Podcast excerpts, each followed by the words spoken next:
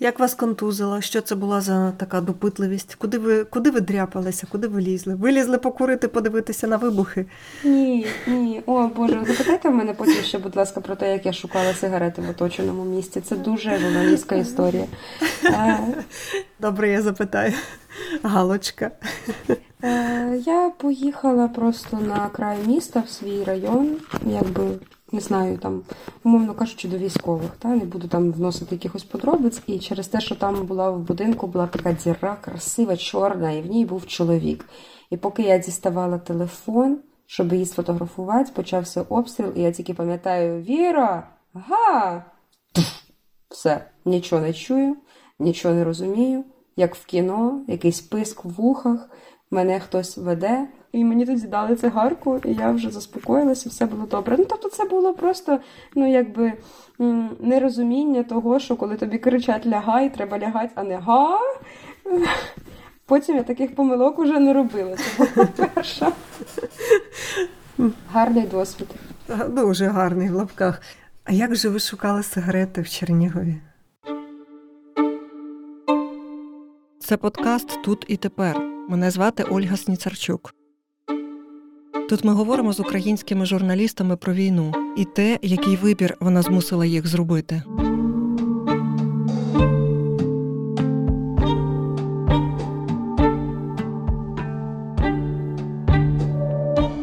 Насправді наш новий епізод сповнений чернігівських сумних історій, але цей смуток тут крізь сміх. Ну чи навпаки, я маю підозру, якщо попросити Віру Корико описати яблука чи цеглину, це буде найфеєричніша історія з елементами детектива, фентезі, поезії, але найбільше тут буде правдивості, ну, її очима. Так багато я давно не сміялася у розмові з геть незнайомою людиною, та ще й у такий час. Тут будуть випадкові замальовки з життя в облозі, екскурс в міську історію і навіть мойва. Дякую вам, Віро Курико. Відсипайте нам всім трошки вашого магічного реалізму. Як ваші справи? Ви зараз в Чернігові? Ні, я зараз не в Чернігові, е, але, але в принципі я постійно там. Це в мене на кілька днів зміни трохи. Я е, так зрозуміла, що це таке ваше, окрім всього іншого, це таке місце сили. Я читала ваші репортажі з Чернігова. Я, правда, якщо чесно, трішки заплуталась в ваших переміщеннях на початку березня з Чернігова під час обстрілу і назад у Чернігів, знову звідси і знову назад. Принаймні так я для себе зрозуміла це. А можете це пояснити, розповісти, що це було за такі метання? Е, Так, е, так вийшло просто, що 24 лютого ми, е, ми з чоловіком е, вранці рано, коли все почалося, попри те, що ми ніби багато говорили про це, багато обговорювали, мали якийсь план, але вранці всі ці плани просто е, самознищилися, і ми приймали рішення на ходу. І ми сіли в машину, завантажили туди нашого кота, нашого собаку зі зламаною лапою, і поїхали в бік Києва. Е, І ми доїхали до середини дороги, до Козельця. Поговорили по дорозі, заспокоїлися і вирішили розвертатися назад. І ми в Козельці розвертаємося назад і приїжджаємо в Чернігів і залишаємося там аж до ночі. Але в нас все ще не покидають якісь такі тривожні думки. О 16-й годині повідомляють про те, що бої з росіянами починаються під Рівнопіллям. Це буквально 7 кілометрів від Чернігова. Е, вже громихає цей бій, громихає ППО, постійні якісь вибухи. Я ще включаюся в прямі ефіри новинні з міста. А, але вночі знову починається якась така легка паніка. А якщо завтра вони зайдуть в місто, а якщо місто окупують, і ми вирішуємо з чоловіком посеред ночі, що ми знову їдемо. Е, Ми забираємо до того, що у нас залишається така проблема, як собака зі зламаною лапою, і працювати умовно мені буде з нею важко. Чоловік збирається до воєнкомату, він мене не може лишити з цією собакою, тому що це великий лабрадор, і носити його на руках я не вмію. Він вміє, я ні. Е, І ми вирішуємо їхати знов. Ми їдемо посеред ночі, цього разу вже нікуди не розвертаємося, доїжджаємо до Львова е, і залишаємося там. Я почуваю себе абсолютно розбитою, я не розумію, що робити.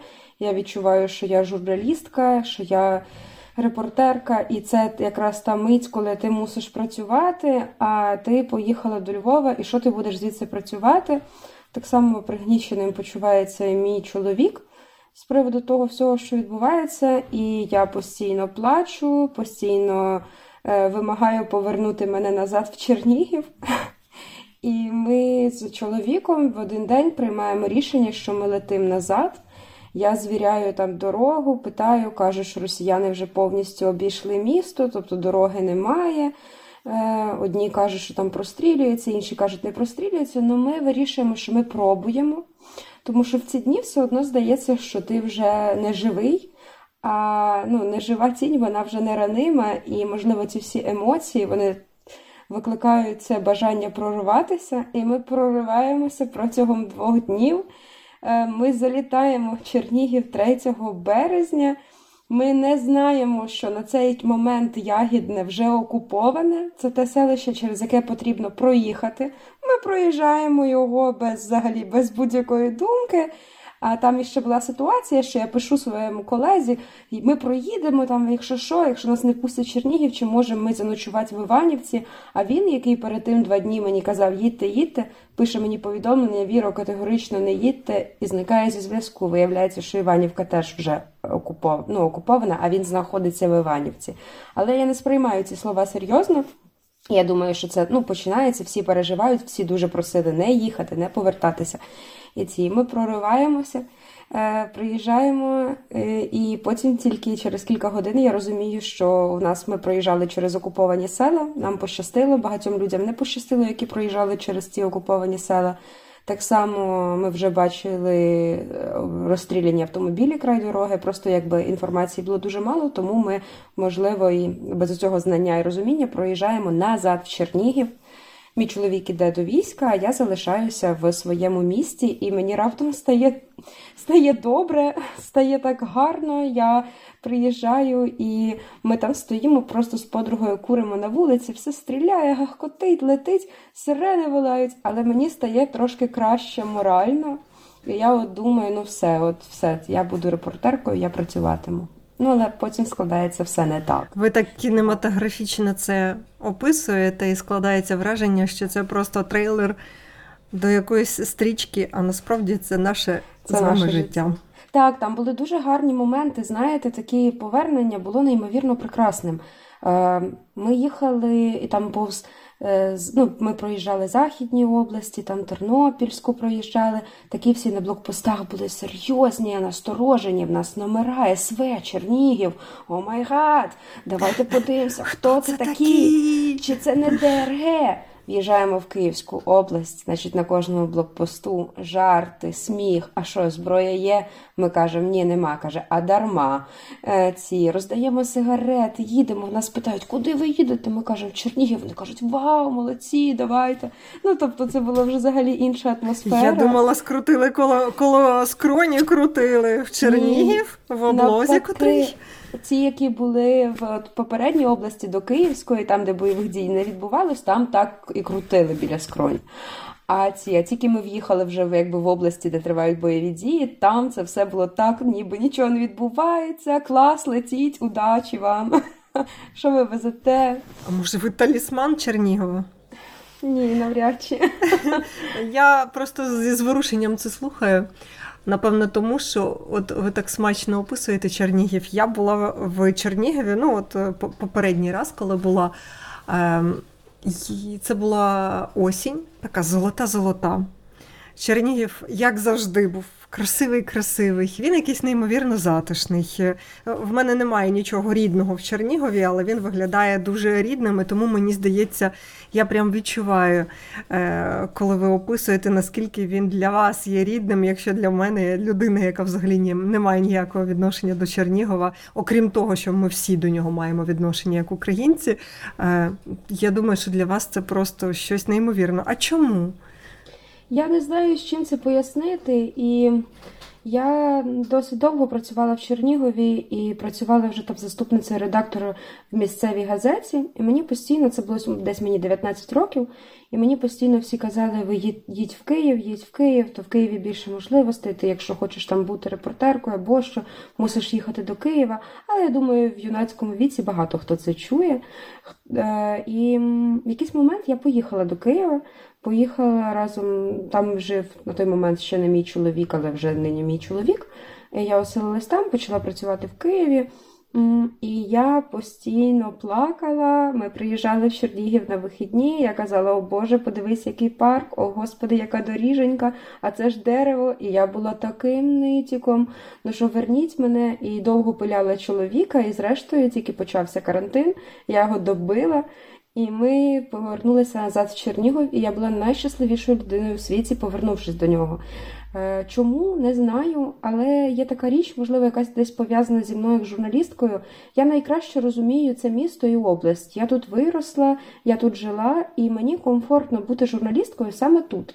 Тому що я вважаю себе регіональною журналісткою. Я себе так називаю. Постійно кажу, я регіональна журналістка, я чернігівська а що журналістка. таке, А що таке журналістка регіональна? Чим вона відрізняється від е, столичної, чи я не знаю, львівської, харківської?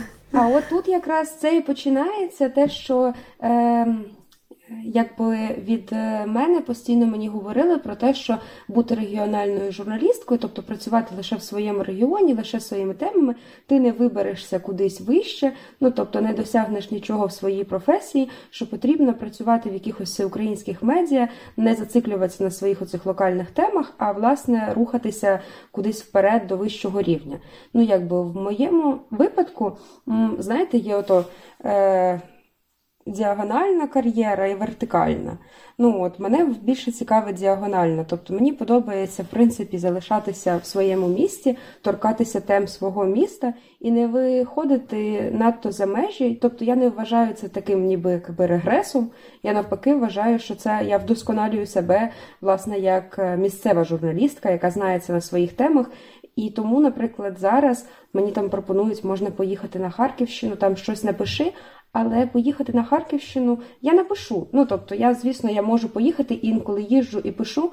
Але якщо, наприклад, я поїду не в свою область, то я зможу якомога глибше е, розкупати ж цю історію. І от я нині працюю над великим матеріалом про авіаудар на Чорновола в Чернігові.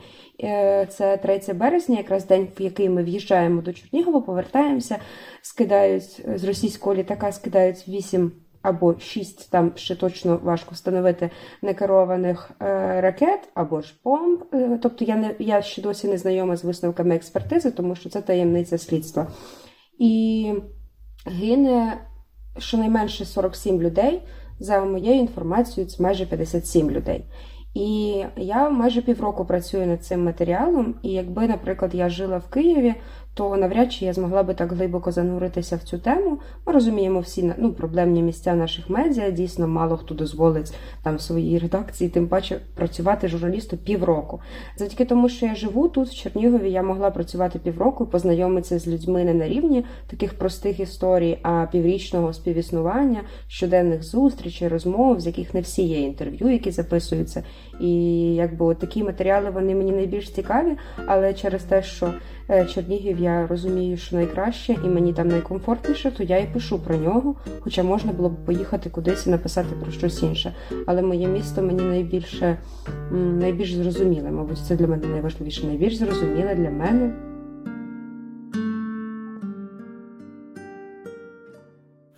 Ви сказали обстріл на Чорновола. Я була там, і ну, так як я собі бачу та цю картинку, це обстріляні будинки. Біля них автівки розстріляні і спалені, стоять кілька, там ще така прибудова, магазин е, розтрощений, від нього і спалений, від нього кістяк залишився з того, що я ще пам'ятаю. Ну, звичайно, золоте, золоте листя довкола. На такому каркасі будинку прапор України. Видно, що від нього від будинку мало що залишилося, і навряд чи там житимуть люди. Хоча хто з нас зараз швидко відбудовують.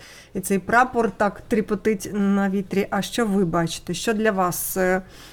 Це я бачу та стороннім оком. Я приїхала, побачила, походила там, трошки поспілкувалася, а ви весь час там були. Ви півроку працюєте над цим матеріалом. Я бачу там життя. Е, Життя, коли мене редактори просили там визнач тему, якусь додаткову підтему, я постійно казала, та тема така проста: це життя, на які падають бомби і руйнують його. Було зруйновано три будинки, і один з цих будинків, про який найменше говорять в медіа, чомусь, бо він захований в дворах, а ці два, там, де одна бомба посеред будинку, інший повністю обвалений, вони видні з дороги і найбільш цікаві. А, третій будинок, Богуна 44, це будинок, який належить евакуйованим з Прип'яті. Це люди, які вже вдруге втрачають свій дім, але цього разу вже не згодні з цим і залишаються. І для мене, знаєте, там в цих будинків дуже цікава історія. Вони всі збудовані в різний час, за різних умов. І тому цей район він одночасно як і старий, так і новий. Тобто там живе і багато людей, які поселилися там ще в 70-х роках, зокрема, це Чорновола 15, дев'ятиповерхівка панельна, яка обвалилась два під'їзди, де загинули власне майже всі, тому що там жили здебільшого літні люди, і ці літні люди ну, не спускалися в підвал.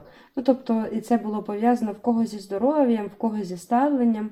Е, Більший будинок, 17-поверхівка, 15А, там жили здебільшого молоді люди. Це новий будинок.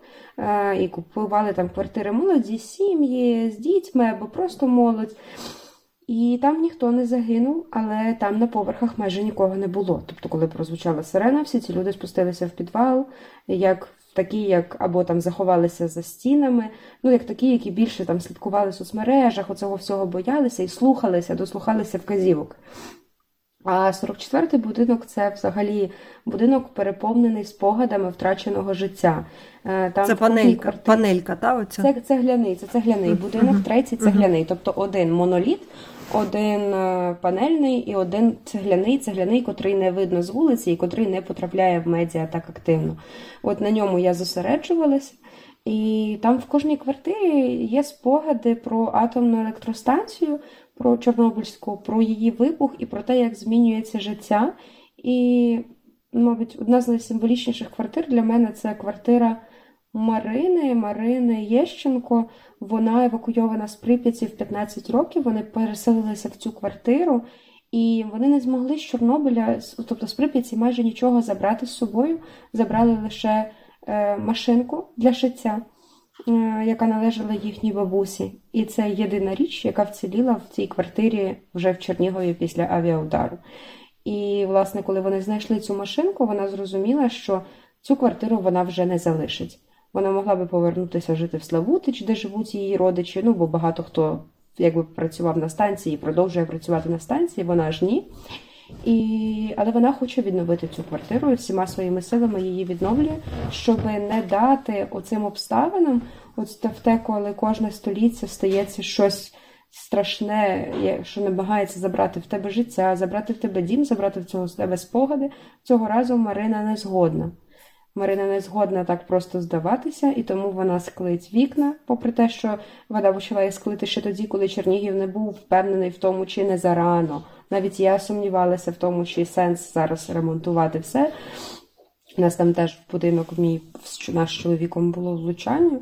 Але якби ось Марина надихнула мене до того, що в неї взагалі якби залишилося тільки кілька стін, а вона в них вставляє вікна. Кілька стін і машинка.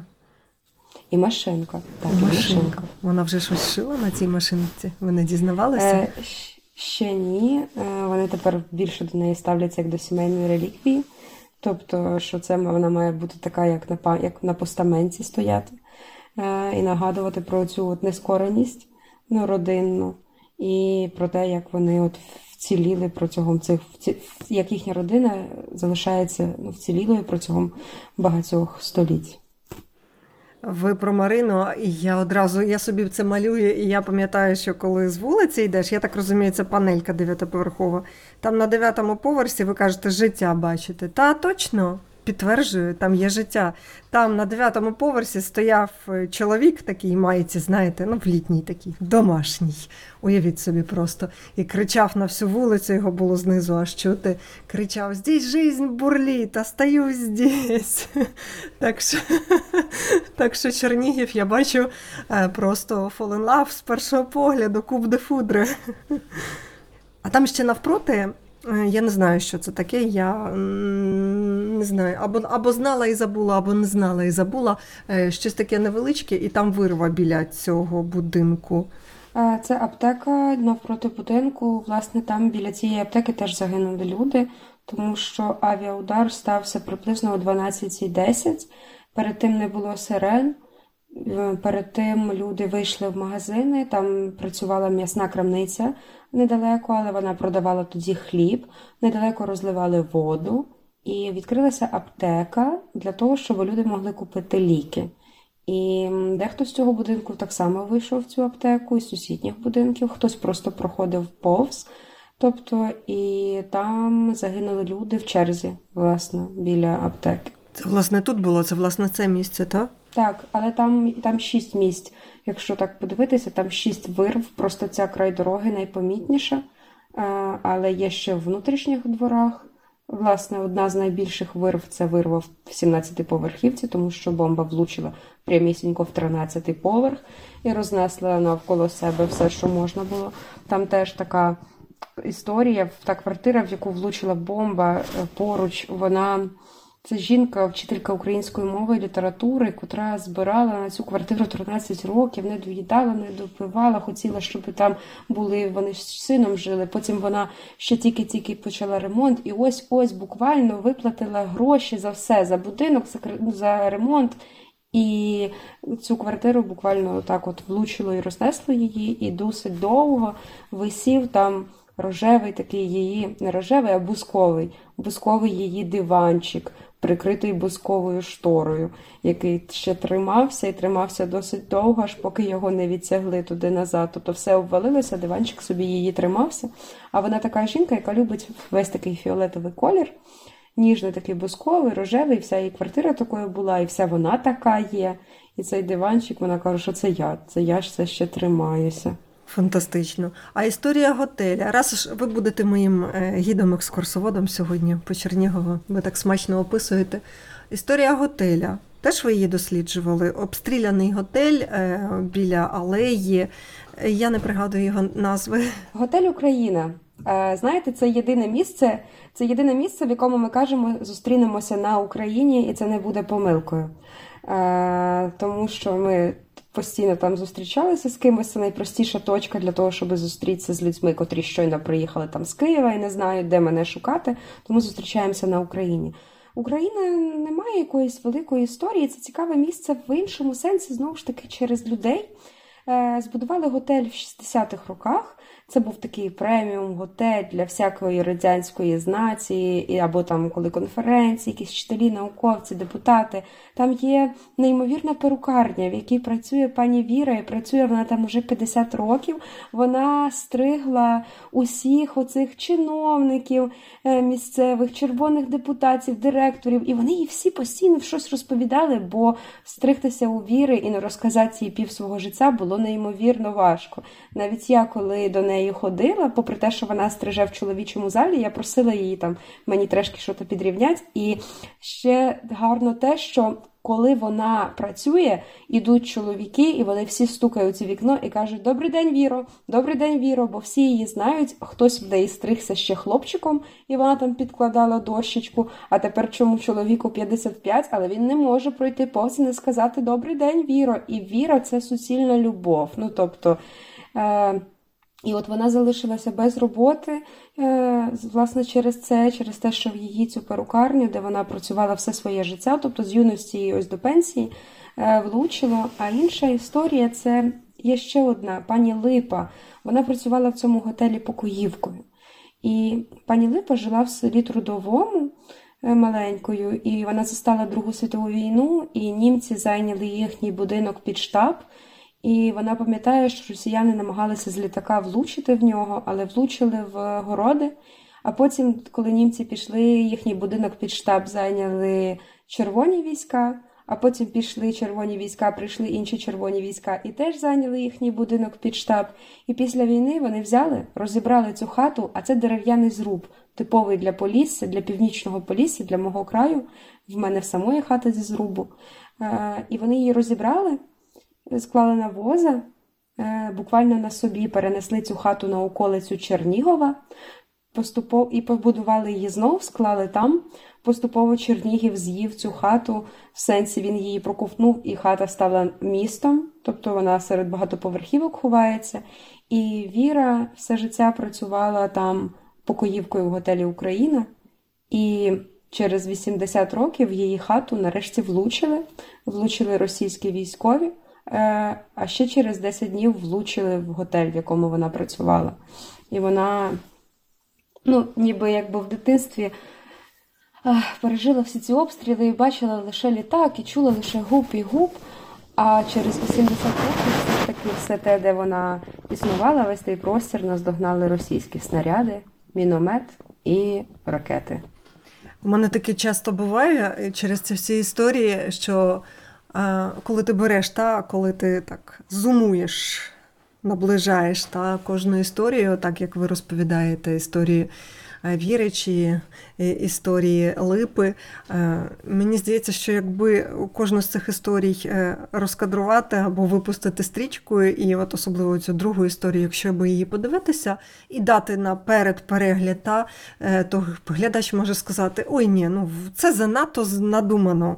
Так не буває в житті, правда? А зараз е, якось довкола нас тільки всього твориться саме того, чого не буває в житті, здавалося б.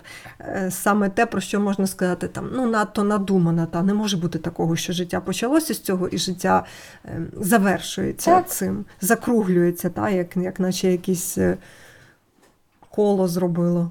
Так, до того ж, е, історія хрестомаційна насправді така. Я якби займаюся традиційним співом і люблю досліджувати всякі традиційні елементи культури, які залишилися в нашому житті. І оця хата, оце от перетягування хати за собою, це настільки зворушливо для мене, тому що це люди, які, попри все, намагаються зберегти все своє і зараз цю хату відбудовують тому що вона однаково має жити, і бабуся Липа, вона вже дуже літня жінка. Ну і але родина хоче, щоб ця хата залишилася, якщо вже в неї була така доля, щоб вистоять кілька ну, по- понад століття простояти. І в різних місцях потрапити в різних місцях в бойові дії, то вона мусить залишатися пам'ятником цій родині так само, їхньою якби опорою, навіть якщо житиме там ніхто не житиме, а лише приїжджатиме. А щодо готелю, ще мені згадалась така річ, що ну, Чернігів в контексті часто можна було там почути, що там Чернігів російськомовний, там Чернігів ТСЕ, ну не найкращі там якісь компліменти в наш бік. Але ну, в Чернігові було досить таке теж непогане дисидентське коло, про яке менше говорять, але про яке я писала. Е, Левко Е, Лук'яненко. Левко Лук'яненко, так. Але окрім Левка Лук'яненка, в цьому готелі Україна снідав Всеволод Ганцов. Всеволод Ганцов це людина, якби це така теж це мовознавець, який е, в 20-х роках, на там, початку 30-х, е, займався з Єфремовим в Академії наук словником української мови. Е, і теж дуже багато для цього зробив. Він уклав до, до дідька багато роботи. Він досліджував діалектологію, але його в 37-му році, звісно ж, а ні, не вибачте, навіть раніше це сфабрикована справа спілки визволення України. Е, Він його арештовують, У чернігівські там книги його всі згоряють в пожежі Другої світової війни, котрі лишаються в Чернігові. Потім він повертається в 60-х роках і досить довго, ще до 90-х, мешкає собі тихенько в Чернігові, мало пише якісь там свої роботи, які ніде не публікує, і щодня ходить туди в Україну снідати з лоточком. Його пам'ятають люди, які там працювали, як дуже інтелігентного чоловіка в пальто, в шляпі, який завжди дуже вічливою, дуже гарною українською мовою, отою ще старою 27-го, ну 30-х років мовою спілкувався і кудись собі йшов і зникав. З лоточком. Так, ну він не їв там в Україні, він брав з собою. Він мало з ким спілкувався, він взагалі дуже багато в своєму житті пережив. У нього два терміни, фактично. І ну, його велетенська колекція книг, яка в нього була з підписами здарчими, ще ті, які він укладав в Академії наук, вона після його смерті, на жаль, зникла. Е, Вона, я так підозрюю, десь в Чернігові є, можливо, десь в приватних колекціях, але це неоціненний скарб, який зберігався в будинку біля цієї України. Ось вам і наступна ваша робота. Дослідження, детективна історія, куди це все зникло. Лев- Левко Лук'яненко каже, ти теж там в цьому готелі снідав? Ні, в готелі він не снідав. Е, Він працював неподалік в лікарні на Пирогова. Там буквально кілометра немає.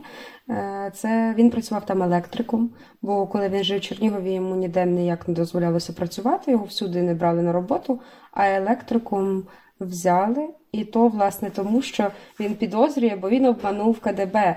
Він зазвичай вдома говорив, куди він іде влаштовуватися на роботу завтра своїй дружині. Квартира слухалася, і вже вранці там уже всі були туди, куди він йшов, були налякані. Якщо вони перед цим казали йому ні-ні-ні, ой, так, так, так, то тепер уже ні-ні-ні-ні. А то він спеціально він так вважає. Тобто це його думка. Він спеціально в квартирі назвав брехливі адреси, куди він іде. А сам побіг в лікарню, і там його без будь-яких взагалі цих взяли електриком, а потім намагалися вже звільнити. Ну тобто, коли зрозуміли, що сталося. Ну ніхто особливо ж його не знав, окрім там його сусідів, але так само він виходжував цей Чернігів. Він дуже любив ці всі місця навколо центра, бо це оце дорога до Катерининської церкви. А навпрот Катерининська церква це така біла церква на в'їзді, яку всі знають, і можливо бачили відео, як наминають гради біля цієї церкви. Тобто, це наше таке. У мене деколи друзі в'їжджали не з тої сторони і казали, а де церква, а де церква? Е, що з нею сталося? Вона прекрасна. І от від України тягнеться довга алея аж до самої Катерининської церкви. І навпроти готелю Україна. Господи, ми записуємо матеріал зі мною як журналісткою, але здається, що як з істориком. А здається, з гідом екскурсоводом, але, але я не можу відмовитися від цієї прекрасної екскурсії, віру. Колись я написала е, матеріал, точніше, завдяки тому, що я писала, для мене відкрилася фантастична історія встановлення навпроти готеля Україна Леніна. Значить, там поставили постамент Леніна, і той Ленін дивиться, виходить в бік Катериницької церкви. Там рука в нього одна в пальто, а інша я не знаю, де вона в нього. І коротше, його ж знесли, і почалася дика баталія, що поставити на місці Леніна. Боже мій, чого там тільки не хотіли поставити. І Велетенського Ісуса Христа, і батон. Ой, ні, батон це, мабуть, із мемів було. Е, і якусь радугу незрозумілу, і такого велетенського меча, встромленого, як хтось мені казав, по сам цю ручку землю. І це все було дико провально. Там просто ну це неможливо було дивитися. Це Ісус Христос. Ну, вибачте, Ріо де Жанейро в Чернігові. Це жахливо було. І зрештою вирішили, давайте спершу приберемо постамент, а потім поговоримо. А, бо Леніна убрали, а постамент ні. А потім поговоримо, що там поставити. І коли почали валити цей постамент, стало зрозуміло, що його так просто не звалиш. Там потрібна була алмазна пилка, 6 мільйонів гривень. Люди почали кричати: мать його, я сам його згризу, не треба 6 мільйонів гривень. І коротше, коли почали валити цей постамент, мені захотілося написати матеріал про оцю от пустку на місці Леніна, як люди намагаються її заповнювати в різних містах. І я дізналася, що автор постамента ще живий. І він живе неподалік, е, і він дуже хворіє і не знає про те, що постамент його зараз зносять. І я пішла до нього, і він розказав мені, а він не чує. Тобто йому неможливо було поставити запитання, але він розповідав історію від свого народження і, І, до він кінця. не дізнався, і він не дізнався, що в цей час валять Леніна його. Так, але я дізналася десь на третій годині. Він нарешті підійшов до постаменту. Йому нарешті було 30 з гаком, і прийшов час постаменту. Він був з Росії сам і жив в Чернігові, і ніхто, якби всі вагалися, і коли сказали, треба поставити дуже міцний постамент під Леніна, то всі вагалися, не хотіли брати цю роботу. А йому, як росіянину, спихнули, мовляв, йому нічого не буде, якщо щось піде не так. Ну і до нього там в комірчину ходили постійно всі ці партійці, вчили архітектора, як е, правильно поставити постамент, щоб же він не впав. І дядько там по ночах бігав, коротше, і сказали поставити постамент в одному місці. Він вночі побіг, переставив палку, тому що розумів, що там воно не стане. І зрештою він зробив той постамент, так як він боявся, що Ленін може гепнутися з нього, він зробив його намертво. І як він мені сказав, ну якщо його хтось примудриться повалить, типу, це буде дуже класно, типу. Але я сумніваюся. І сто і валили цей постамент кілька місяців, по чуть-чуть, відпилюючи від нього маленькі шматочки. Там така була бетонна і ця арматурна основа, що його було нереально спиляти чи знести, і в нього ще був глибоко посаджений вниз туди в землю. І, коротше, там і алмазну пилку шукали, і ці, і зрештою знесли. І поки зносили цей постамент, вирішили, що хай тут буде клумба. І так закінчилася ця історія. А згодом, ще, ще, не, ну, ще до того, як постамент повністю звалили, тобто його архітектор, він помер. І не дізнався. І як каже дружина, слава Богу, тому що ну, не потрібно було йому цього знати. Все ж таки, попри те, що це постамент, він як архітектор до будь-якої своєї роботи ставився з великою любов'ю. І чи це була викладена плитка вздовж алеї, чи це постамент, чи це велика церква, яку він проєктував, для нього немає різниці між ними. Тобто це все його діти. І тому ну, така от теж є історія про Леніна. Ну, з клумбою все ж таки краще, тим паче там красиві квіти, кольорові і багато метеликів. Я все одно із Чернігова ще не виїжджаю, тому що ще одна картинка перед очима. Це бібліотека, та красива, неймовірно красива. Я навіть пам'ятаю весною, коли е, збирали кошти на. м, на автівку ем, одна дівчина придумала лоти, і можна було надсилати людям свої пропозиції лотів. І е, одна пропозиція була абсолютно неймовірна: паперова версія Чернігівської бібліотеки, така малесенька. Неймовірна, е, ну, звичайно, не така розкішна, як оригінал. Що тепер, по-перше, чи є там якась історія, яку, яку я бачу по очам є. Цієї бібліотеки історія взагалі вона тягнеться на два століття. Це там був і сиротинець, і місце, де е, хотіли зробити музей, музей старожитностей мусив бути, е, де Василь Тарновський, меценат, хотів зберігати, якби передав свою колекцію Чернігову. Там вона мала зберігатися за умови, що вона ніколи не, там, не поїде з Чернігова. Зрештою, ту колекцію перенесли в історичний музей новосформований. А коли почалася Друга світова війна, то її евакуйовували, і не вся колекція повернулася з евакуації. І так само е, ця бібліотека для мене це одне з моїх улюблених місць. Я довгий час там жила поруч і фотографувала її щодня е, протягом всього року. І дивилася, як вона змінюється в різному світлі, е, з різною погодою. Вона неймовірна. Це найстаріша будівля, яка залишилася в цій частині міста. Це, це в свого часу околиця міста, десь неподалік працював Михайло Коцюбинський і Павло Тичина в невеличку такій будівлі статському цьому управлінні. Там Михайло Коцюбинський познайомився зі своєю майбутньою коханкою Олександрою Плаксиною, котра пережила Михайла Коцюбинського на 30 років і ніколи більше не виходила ні заміж, нікого не любила, залишалася жити в Чернігові і закопала в себе у дворі його листи, які пізніше допитливий журналіст зміг розкопати і опублікувати. Ну, це окрема історія, але маю на увазі, що все це відбувалося на, на фоні цієї бібліотеки. А, зараз бібліотеку поволі її законсервували, її мають відновити. А, це був, я пам'ятаю цей удар, тому що ми лежали вже на підлозі з подругою. І знаєте, як це часто буває? Е, ну, поки в тебе є цигарки, мінометний обстріл чи будь-який інший обстріл такий вже й страшний. То ти куриш на ганку і кажеш: о, це мінометка, о, це щось нове, о, це дрон. Е, коли твої сигарети закінчуються, різко ти кажеш: О Боже, це мінометка.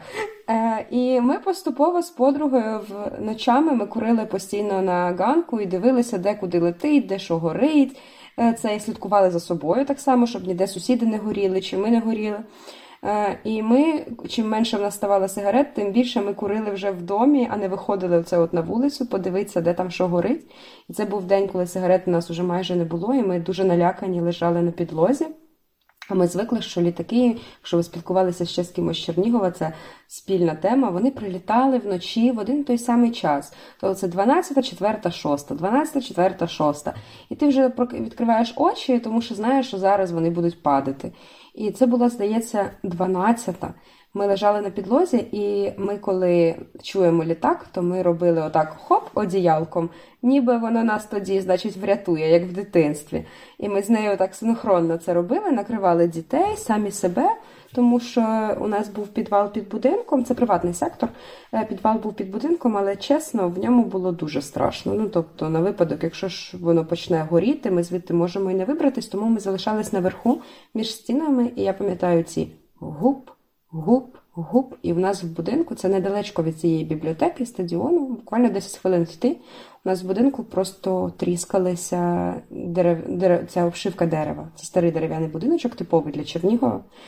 І ми не могли зрозуміти, де, де це, але було таке відчуття, що це десь поруч. Це настільки поруч, що в нас зараз все повилітає. І вранці ми дізналися, що це був стадіон і бібліотека. І ще згодом я дізналася, що там загинув актор нашого університетського театру аматорського е, Павло. Загинув там біля бібліотеки і стадіону. І тому, якби в той момент, в березні, мені чесно було настільки байдуже, що там з бібліотекою, що там зі стадіоном. Як мене більше хвилювало, що там поруч приватний сектор, що там дуже багато людей живе, і як вони, і що там сталося. Ну, а потім вже, якби я через два дні змогла побачити бібліотеку, я змогла пробігтися містом трошки в той бік, подивитися. І пам'ятаю, що там була така, е, там є така різьблення гарне під верхом, і от воно відкололося, і дах ніби тримався на одному з шматочків. Так, шматочок підпирав цей дах. От, і неймовірно, так не можна казати, але це була неймовірно кінематографічна вирва на стадіоні. Я таку тільки в фільмах бачила.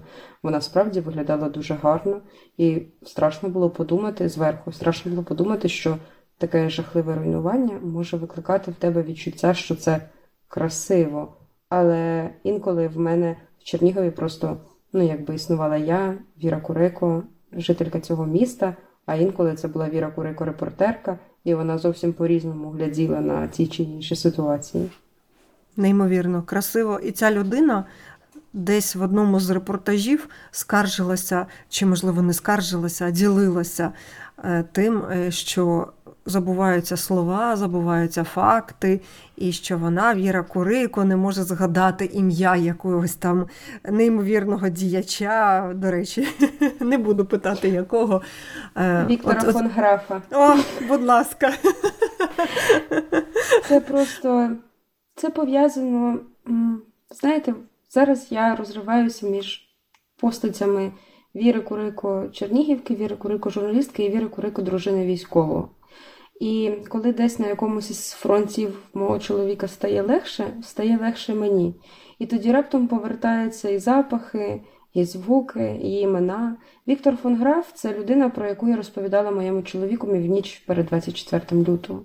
Ми лягали спати, а його не було вдома, а я якраз прочитала книжку і трошки там матеріалів про озеленення Донбасу, як долали піски, е, як е, зазеленювали. Віктор фон Граф це людина, яка доклала великих зусиль для того, щоб Донеччина, Херсонщина вони стали придатними для життя людей.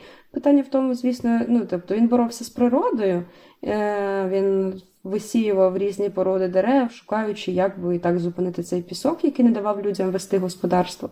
І я це все розповідала чоловікові перед тим, як ми прокинулися від того, що почалася повномасштабна війна. Але тепер я його пам'ятаю, але в березні, в квітні я не пам'ятала нічого, нічого. Я пам'ятала тільки те, що я вкартала себе, що з мене не вийшло ніякої репортерки, з мене не вийшло Рішарда Капустінського. Бо коли це твоя війна, коли це твоє місто, все бачиться зовсім інакше. І от я поїхала там з волонтерами, хотіла там подивитися, записати те-то й те-то, а потім мені дзвонить тітка і каже, що в неї там немає води, що в малого температура. І ти кидаєш все, всю свою журналістську роботу і біжиш допомагати комусь, бо це твоє місто. А Рішард Капустінський був на інших війнах, не своїх. І своя війна це щось геть інше, там, де доводиться забувати трошки про журналістику. І зрештою, єдиний текст Чернігова, який я написала, це був текст про мене, тому що найбільше з усіх я мала можливість спостерігати за собою. І десь себе картала, бо ну що це за журналістика така, коли ти розповідаєш про себе?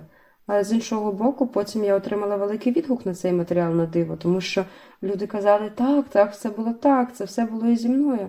І, мабуть, в цьому і був сенс, тому що не маючи змоги написати про когось іншого, бо ну, і переміщення по Чернігову не було найлегшим. Е, і просто там залишатися десь, там були якісь моменти, коли можна було хапати велосипед, там їхати, ще щось.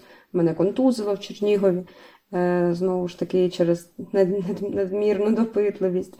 Е, Але, але якби як журналістка я себе там спершу картала, що я себе не реалізувала, а потім я зрозуміла, що якраз оця моя, мені 26 років буде, моя молоднеча, це от бажання все зафіксувати, описати і там видати неймовірні книги, ця війна трошки вона притамувала це все, програмувала і показала, що е, все ж таки людиною я би хотіла залишатися більше.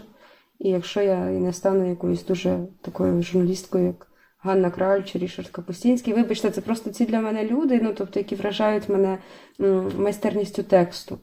Це ті, на кого я рівнялася завжди ще студентства, е, то я можу просто залишитися вірою, і цього буде достатньо для того, щоб не марно прожити це життя, яке можуть у нас забрати будь-якої миті. Як вас контузило? Що це була за така допитливість? Куди ви, куди ви дряпалися? Куди ви лізли? Ви лізли покурити, подивитися на вибухи? Ні, ні. О Боже, запитайте в мене потім ще, будь ласка, про те, як я шукала сигарети в оточеному місці. Це дуже журналістська історія. Е, Добре, я запитаю. Галочка. Е, Я поїхала просто на край міста в свій район, якби не знаю, там, умовно кажучи, до військових. Та не буду там вносити якихось подробиць. І через те, що там була в будинку, була така діра, красива, чорна, і в ній був чоловік. І поки я діставала телефон, щоб її сфотографувати, почався обстріл, і я тільки пам'ятаю: Віра! Ага! Все, нічого не чую, нічого не розумію. Як в кіно, якийсь писк в вухах, мене хтось веде, а потім той чоловік каже: Слухай, я, я думав, що ти російськомовна, ну, що ти тільки українською говориш, просто ну так, типу, випендрюєшся. Але каже, ти постійно кричала: Мене хтось чує, мене хтось чує. І я зрозумів, що ну, типу, так, мабуть, ти українською ще й ну, і думаєш. Це було так приємно, все це просто було переварити. І мені тоді дали цигарку, і я вже заспокоїлася, все було добре. Ну, тобто, це було просто, ну, якби нерозуміння того, що коли тобі кричать лягай, треба лягати, а не га. Потім я таких помилок уже не робила. Це була перша. Але знову ж таки, це було пов'язано з дуже красивою дірою, в яку я задивилася. Я діставала телефон і просто не слухала, а це сама околиця. Там виходить такий, якби це мій район, е, кінець міста, епіцентр. Там виходить за епіцентром далі в селі росіяни, і вони от сюди навалюють в ці будинки, які рядом ідуть, закривають ніби в'їзд міста кільцеву. Ну і там добряче влучили в будинок. Я була біля нього, і мене просто заглушило, і ще дуже довго я не чула на праве вухо і постійно ходила отак з усіма говорила оцим лівою стороною. Гарний досвід. Дуже гарний в лапках. А як же ви шукали сигарети в Чернігові? Це була катастрофа. Значить, я курю. Ну, тобто, мамо, пробач, а я курю. І коли то мені там казали, закінчилися в місті сигарети, і це був трендець, їх потрібно було виловлювати десь в якихось магазинах. Там хтось каже, в такому-то магазині там є сигарети, ти прибігаєш, а їх уже нема. І ти чуєш поголоси, значить, в інше місце завезли. Ти біжиш туди, їх там теж нема. Потім якийсь дядько, який відкриває отак машини свого Рено, так як ніби він відкриває плащ, і в нього там висять якась білі пальонки, е, яка сигарета, ти її закурюєш, і вона згоряє за кілька хвилин, бо там дерево всередині якесь недопиляне. Ну тобто, але норм піде, бо коли якби в тебе кожен день стріляє, це теж ок. Ну, ці. Плюс у мене подруга теж, яка курить. І десь у мене вже зривало катуху, і я просто тинялася по місту і заходила в кожен магазин і просила, і ніде не було. А я вже вмовляла і пропонувала, може 500 гривень, може 600. А який сенс? В цьому місті нічого було купити, окрім креветок, сигарет, коротше, і всього цього дорогого. Тратить тобі гроші нікуди, а завтра ти умреш. То я готова була купити за 600 гривень сигарети, аби тільки мені їх продали, але їх ніде не було. І там роздавали мойву одну на руки. І, значить, Я про всяк випадок уточню, що це не сигарети. Ні, мойва це не сигарети, на жаль, це рибка. Рибка. І там по 700 грам видавали на руки одній людині один раз. А я ту мойву, господи, я їсти не хотіла, я курити хотіла, а там дядько смачно так курив, і я до нього підійшла кажу, будь ласка, продайте сигарети. Він каже: Я поміняю, іди візьми мойву. Ну, типу, я вже взяв, мені другу не дадуть. Поміняємося. Я побігла, взяла ту мойву, віддаю йому, а він мені одну сигарету. Одну. Одну єдину. Я досі його ненавиджу за це і вважаю, що це несправедливим. Якщо я колись йому зустріну, я йому скажу, що хоча б три ну, за ці 700 грам мойви було, коли їжа вже псувалася, ніде нічого не було. І ці, я пам'ятаю, що це була найсмачніша в житті прилука, розумієте? Вона була така смачна, що я, коли її закурила, мені згадалися всі ці фільми, всі ці кіно, всі ці репортажі про оточені міста, про те, де сигарета це валюта. І це все було завжди таким цікавим, але таким нереальним і далеким. А коли ти біжиш оцю одну цигарку обнявши, і біжиш додому, щоб поділитися з подругою, з якою ти зараз живеш, розділяєш всі ці негаразди, то це щось неймовірне. Вона була без фільтра. Я б такого в житті ніколи б не закурила. І я потім розповідала чоловіку, дзвонила йому, кажу, я не знаю, Сергію, чому вона була така смачна? Що в ній було такого класного? І потім я закурила її у Львові, коли ми виїхали, купила прилуки, закурила. І вона не була вже такою. І мені чоловік сказав, що це був просто це була просто сигарета з присмаком бомбардування, то зовсім інше. І нещодавно я знову купила ці прилуки, але знову не відчула того, що я відчула тоді радості життя. Ці пошуки сигарет, та це репортаж. Просто можна окремо присвятити цьому текст, як ти шукаєш сигарети і як ти бачиш людей, які міняють те на те, кому що потрібно, те і міняють. Бо у моєї подруги були айкоси. І це була для неї катастрофа, тому що, по-перше, зарядити їх ніде, по-друге, їх купити особливо ніде. І вона, бідняга, поки всі заряджали телефони в цих великих розетках з генераторами на вулиці, вона заряджала свій айкос і ходила без зв'язку. І коли бомбинули в її районі, я не могла їй додзвонитися через те, що вона бляха айкоси заряджає замість телефону. Теж мені журналістка. Це най... найсмішніший, якщо так можна сказати, подкаст про війну, який я тільки чула. Мені всі про це говорять, що мене брали інтерв'ю колись колеги, і я кажу: слухайте, типу, я просто ну, типу, так розповідаю зараз. Я постійно жартую. Зазвичай всі мої виступи на медіафорумі на книжковому арсеналі перетворюються в мій власний стендап, тому що я за жартами ховаюся. Зазвичай, що я дуже скромна і дуже ляклива, і дуже боюся говорити. І мені дуже простіше жартувати без перестанку. І коли ми записували інтерв'ю після того, як я виїхала з Чернігова. Записувала інтерв'ю у Львові, і я без перестанку сміялася і розповідала про такі страшні речі, і сміялася, що моя колега сидить, каже, зупиняє, каже: Віра, можна тепер трошки спокійніше, якось так більш, ну, це ж таки драма. Ну, точно, блін, чорт, та, зараз.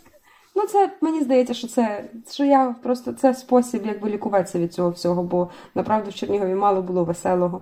Просто чомусь я зберігаю в своїй пам'яті тільки оце от веселе як ми там падали в калюжі і повзли, бо от стріляють, і теж повзе моя подруга, але сигарету не викидає, повзе з нею, тому що чорт, ну вони закінчуються. Це не той випадок, коли треба ці і як купували креветки, тому що нічого було купити в сільпо. Але він ще працював, але там були дорогущі креветки, і моя подруга смажила креветки. Е, ці, І це було так теж класно. А ми крутили суші, тому що був набір для суші. І ми крутили, і почався обстріл. І Віка, я кажу, Віко, може, ти заховаєшся з дітьми? Вона каже, ні, і я спершу суші доїм. Каже, що якщо я умру, а суші не доїм. Я боюся уявити, з чого були ті суші. Ой, з чого попало?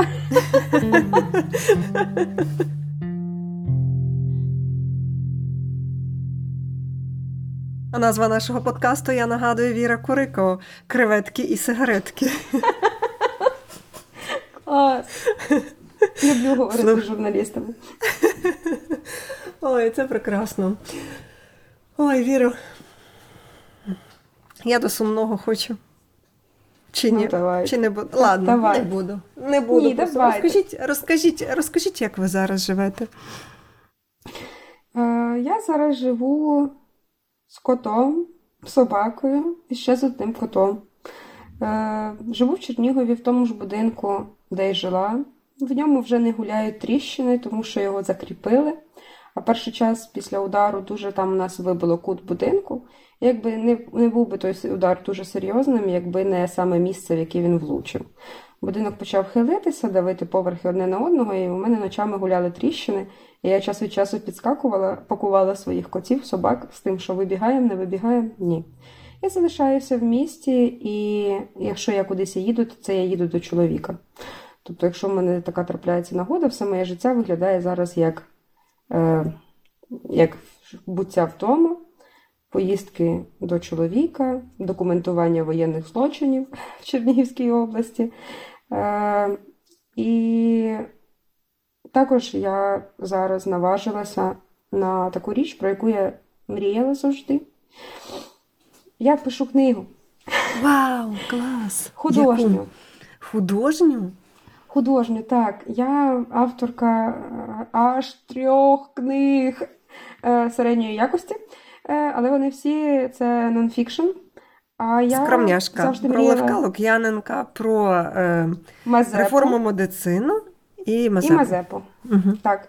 І ще там в декількох збірниках, але це все завжди було трошки не моїм. Тобто я мріяла про художню літературу, але ніколи не вважала себе достатньо. Ну, знаєте, у мене не вистачало, мені здавалося, ні досвіду, ні якісного, ні кількісного. Е, Але зараз я не здатна писати про те, що відбувається зараз. Е, Моє місце в журналістиці, де я себе почуваю, це репортаж і такий доволі ну, глибокий, довгий. І він не на часі зараз. Тобто ще дуже рано, і я радше зараз збираю дуже багато історій, але мало що публікую, тому що я це все накопичую. А от художня література чомусь саме зараз воно мені вистрілило. Чому? Це буде книга про дівчину, е, котра розповідає десятьом різним чоловікам історію про свого батька. А її батько був ветераном на Сході і воює в війні повномасштабній. І це про дуже складні стосунки з батьком. Значить, я вам розкрию, як починається ця книга. А Давайте. може її ще ніхто не надрукує, але ви будете знати. Значить, Але ми її вже Значить, почнемо читати. це значить таке поле, залите таким червоним багрянцем. З одного боку поля вискакують козаки на конях, піхота, з іншого боку московське військо. Це битва під конотопом. Але відбувається це все в гострій могилі на Черкащині, бо там гарні поля, мені там більше сподобалось. І вони, значить, біжать, і вони вже майже сходяться в битву, там розмахують шаблями. Звукорежисер постійно натискає, щоб ядра гармат ці стукали. І тут на поле вривається, значить, СБУ, поліція, автозаки. І вони починають пакувати і московців, і козаків за нелегальний збут зброї.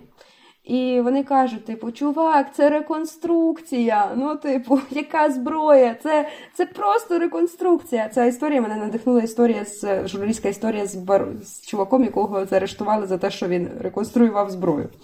І, значить, бере один там хорунжий, це бере пістоль і вистрелює в гетьмана. І гетьман, і гетьман падає мертвий. І це, типу, був батько моєї головної героїні Летиції Кур'яти, і він падає мертвий. Але це лише історія, яку моя головна героїня, одна з історій, розповідає про свого батька. Насправді він живий і з ним все в порядку, але вона завжди розповідає різні історії про нього, і всі вони сходяться до того, що вона його ніби як вбиває, а насправді просто не може з ним, якби ну, типу, не може про нього розповісти правду. Але протягом всієї книги з цих всіх історій можна буде скласти щось більш-менш реальне. Але от просто так мене мучила ця сцена там, де в мене має бути битва і автозаки, що я вирішила, що час писати художню книгу. Летиція Кур'ята. Е, так, так, ну, так мою колегу звати. Я познайомилася з колегою у Львові колись, і вона каже: Летиція Кур'ята. Я думаю, боже, це ж ти ж ти ж книжкова героїня, Летиція Кур'ята. І я не змогла стриматися, щоб, звісно, не А вона, не а, а вона, вона знає про це, що вона буде героїнею. Я їй ще розкажу. Ще дізнається із подкасту. Дізнається з подкасту, так. Е, Слухайте, але ж е, ви так почали описувати. е, Ну, ми вже, звичайно, всі, я думаю, в інтризі, і я хочу дізнатися, що ж там. І що вона десятому наплете, насправді. Але коли ви почали описувати, я зрозуміла, що я щось подібне бачила не про реконструкцію, але про, про батька. В одному не бачила. Бачите, я бачу ваші репортажі все одно, я їх очима е, бачу. Е, Коли читаю, я бачу ці картинки. Про вашого батька. Так, мій тато, власне, ветеран е, війни на Сході, і це буде книга про нього і про мене, тому що однаково вигадувати я не вмію. Я вмію лише писати репортажі, але це такий ніби спосіб поговорити з своїм татом про те, що все, що я не могла би йому сказати в житті, але могла б розповісти йому у вигляді магічного реалізму. Е, Він, е, ну, він воює, він пішов на війну, коли мені було 17. Зараз мені вже буде 26. Це катастрофа. Я, ну, тобто, це дуже сильно повпливало на моє життя, на його життя, на мої стосунки з чоловіками. Я взагалі завжди казала, що це мені ніколи в житті мені не треба, щоб цей чоловік мій воював. Ні, я його в погребі сховаю і все. Тепер що? Тепер я їжу до чоловіка, куди попало на схід, на північ, їжу до батька. Ну, тобто нічого не змінюється. І якби я хотіла би та розповісти по-своєму таку історію. Це буде така автобіографічна репортажна історія з елементами магічного реалізму. Я така молодець, якщо я її не напишу, це буде ганьба. Але я вже багато написала. Скільки? Ну, майже половину. Половину це скільки? 15 сторінок? Строго я запитаю. Ні, ну це вже більше 300 тисяч знаків в мене. Я ще буду коротити це все діло. Віра Гарсія Курико. Дякую, мого кота звати Маркес. Вау. Я таки влучила. Я не знала цей прекрасний факт. Так, ну звіс- звідси ж любов моя така трошки до магічного реалізму, сімейних історій. Я трохи писала та раніше про батька, і е, завжди мені хотілося якось розповісти про цю українську родину, яка сталася тоді, коли почалася війна в 2014 році. Ну, тобто родини змінилися, а я така людина, яка взагалі ну, якби себе все своє свідоме життя пам'ятаю себе тоді, коли триває війна. Ну, що там 17 років? Ну, насправді. Е, і от війна, я закінчую школу, починається війна, і вона триває от все, що я існую. То на нашу родину це впливало, на родину моїх друзів це впливало. Ну і звісно, щоб мені хотілося б про це поговорити. Хоча, якби просто досі не насмілювалася ну, заявити про себе взагалі як про авторку художніх книг. Мені 26 років. Мені здається, в цей час треба ще з ляльками гратися, а не книжки писати. Е, Скажете відділення НП, я пришлю вам ляльку. Дякую. А можна золотистого Скажи- ретривера? Е, можна. Золотисто це песик. Так, це песик. Бачите, я уточнюю. Е, Скажіть мені, ви ж запланували сховати чоловіка в погребі. Як так сталося, що план дав е, тріщину? Ну, ми, ми, ми просто, просто ми про це навіть не поговорили. Чесно, якби повернуть мене на рік назад, я б, мабуть, би впала би на коліна, вищала би, кричала і просила, будь ласка, не треба, не кидай мене, о Боже, я без тебе не справлюся. А ну тоді, як що? Я сказала, що я буду тут суперрепортеркою в оточеному місті, а він сказав, ну а я йду воювати. Ну і все, до побачення, ми попрощалися на тому. Е, Це просто, мабуть, тобі все, що хочеш, здається до того, як не настає ранок 24 лютого. А коли настає ранок 24 лютого, все різко змінюється, і ти вже мало що вирішуєш насправді сам, все якось іде за обставинами. Я вже не вперше чую. Е, У нас в подкасті вже була така історія, коли один з героїв розповідав, як він все собі класно спланував. Ну там просто був абсолютно продуманий план, е, дуже гарно. Але отямився він взагалі зовсім в інших умовах, і вже перебуваючи на фронті, такий раптом. А, я ж планував таке-то, але щось. Так, бо світ перевертається щось- вранці, світ просто стає іншим, і я не могла забути згадати, що в мене там взагалі були за плани, окрім того, що я ще намагалася запхнути у валізу на дідька книжки. Ну, тобто книжки і літнє плаття. Е, угу. Я, оце, оце моя тривожна валіза. Чудово. Значить, у мене там антологія від тичини до Жадана, Доволі літні, грубенька. ага, літні плаття. Угу, це якраз те, що треба для виживання в оточеному місті. Хоча потім я все-таки пошкодувала, тому що е, книжки були мені потрібні. Я знаю, багато хто не читав. Я все-таки старалася читати, просто все, що пов'язано якби з Другою світовою, з Першою світовою війною, щоденники, особливо от воно мене. Це було таке читання, сторінка на три хвилини, але в будь-якому разі я намагалася це робити. І коли зникло світло, то якраз паперової книги мені найбільше не вистачало, бо я була не в своєму домі, а у домі друзів, де була вся література була англомовною. А я взагалі не уявляла, як можна 24 лютого читати англійською мовою щось. Ці, а там просто ну, живе дівчина-перекладачка, відповідно, в неї вся література така, і я не могла нічого читати. І тоді я подякувала Якобу, яка відкрила доступ до книжок. І поки що там була трошки зарядка телефону, я читала щоденники Першої світової війни.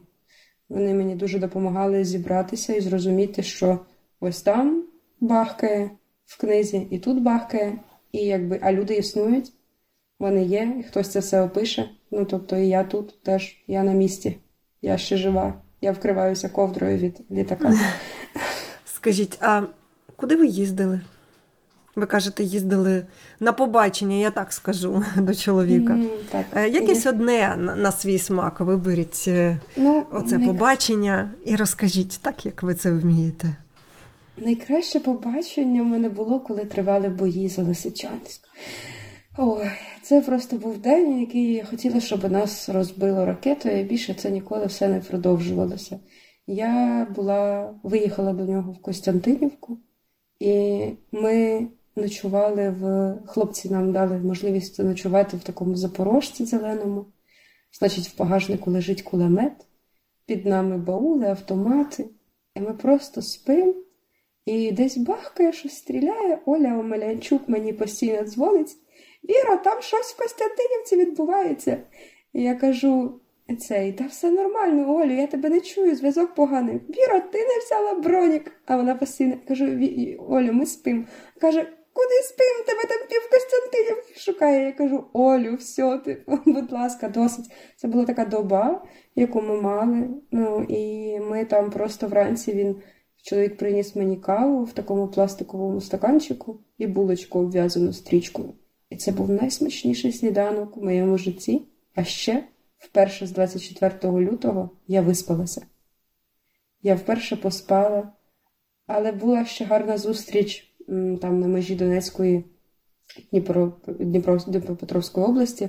Там вони переїжджали з місця на місце, мали їхати на доукомплектацію, стояли там в одному місці.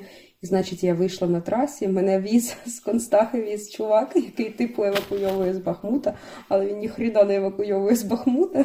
Е, мене впіймали. Ну, як це буває, різні персонажі тобі трапляються по дорозі. Для мене завжди всі поїздки на схід до, чоло- до чоловіка. Це поїздки е, Герди, яка шукає Кая, і всі тобі намагаються допомогти, всі тобі там намагаються десь підказати, підвести або десь кидають тебе посеред поля. То цей чувак, значить, евакуйовував мене з Бахмута, і десь на півдорозі я попросила все досить евак- евакуйовують мене. Е, Це і на тобі він каже: так, ну за евакуацію 800 гривень. Кажу, ну ладно, на. Типу, ці вискакую посеред поля і до мого чоловіка, там десь кілометрів 10, і ми рушаємо одне одному на зустріч. І я ще ночую там з ним неподалік. Ми лежимо в цьому полі, таке воно залите сонцем, і ми просто лежимо, куримо і говоримо про те, що якими ми вийдемо з цієї війни. А постійно снують військові, просто оцю всю романтику лежання в траві переривають купа грязних військових, які шукають десь річку. Це було майже нестерпно. Тому що ну тільки ти так лежиш і таке говориш щось про любов, про Сатурн. І тут таке: Е, ви не знаєте, як до річки пройти? А до Черкас? Це, а додому. І ці такі були найпрекрасніші. Ну, я їх всі опишу. Дійсно, я їх всі опишу, тому що, е, тому що я. У мене зараз якби в роботі якраз текст про це от буття зараз з дружиною, тому що нас таких просто дуже багато. І я думаю, це частково спільний досвід. Хтось має можливість поїхати, хтось не має, комусь чоловік виносить мізки, комусь не виносить.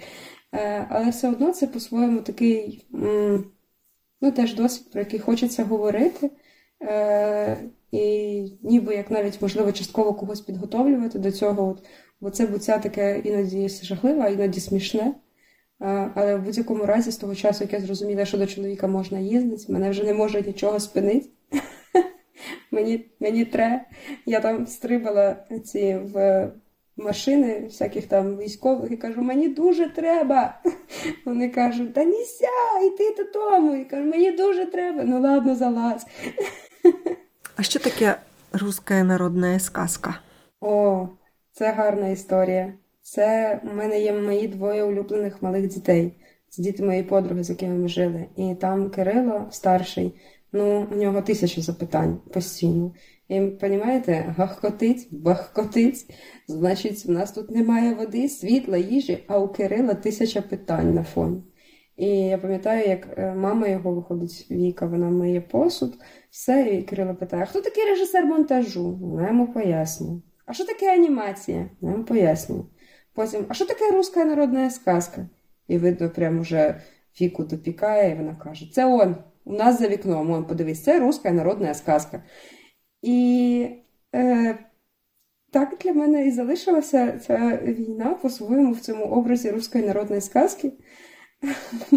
Як зараз же багато є жартів про казку Маша і Медведі, про те, що таке мале, а вже окупант. От, то десь десь, десь по-своєму, та, це, це і є ця руська народна сказка, і да, тому да, руська народна сказка. Що це таке? Це воно у нас за вікном. Це воно у всій своїй красі. Е, але зате тепер малі ці малюють малюнки, ці ж самі хлопці, про те, що от вони, типу, там атакують руську народну сказку українськими бомбами. Ви там сказали таку фразу, і я її верну бумерангом в питання. Якими ми вийдемо з цієї війни? Я би хотіла, мабуть, не можу сказати, якими ми вийдемо, але, мабуть, можу сказати, якими я хотіла би, щоб ми вийшли. Я би хотіла, щоб ми вийшли звідси не зловстивими. Е, щоб ми зберегли, ну, що стільки чорноти проникло в нас всередину, і це не наша провина. Але я би все-таки хотіла, щоб ми це все загоїли.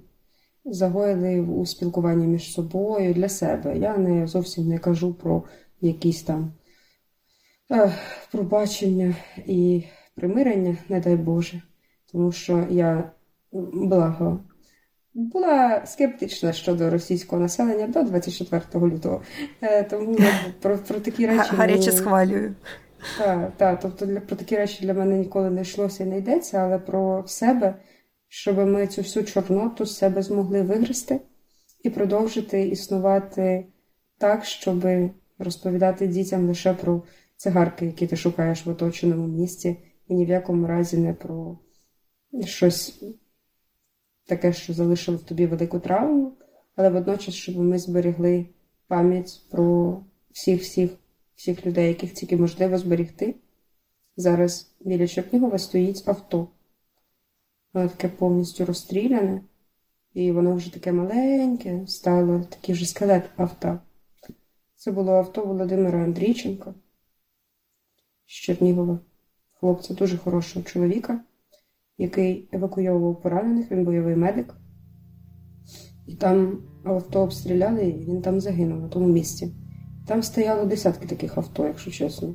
Це була лінія фронту, якраз під пагорбом на в'їзді в Чернігів. З іншого боку, не з цього боку до церкви. І всі авто прибрали, а його авто не прибрали. І спершу мене це трохи лякало, а потім я зрозуміла, навіщо? Бо це пам'ятник. Це пам'ятник йому, його вчинкові, і ось він тут залишається, і там постійно з'являються квіти. Люди зупиняються завжди біля цього авто, бо воно одне єдине, і дивляться, там є табличка, де все сказано. І це гарно. Я би хотіла, щоб ми ну, в якийсь такий спосіб, як пам'ять про Володимира, зберігали пам'ять про цю війну, але самі до себе залишилося незлостивими. Нас можна слухати на всіх зручних платформах і читати на сайті проєкту Тут і тепер.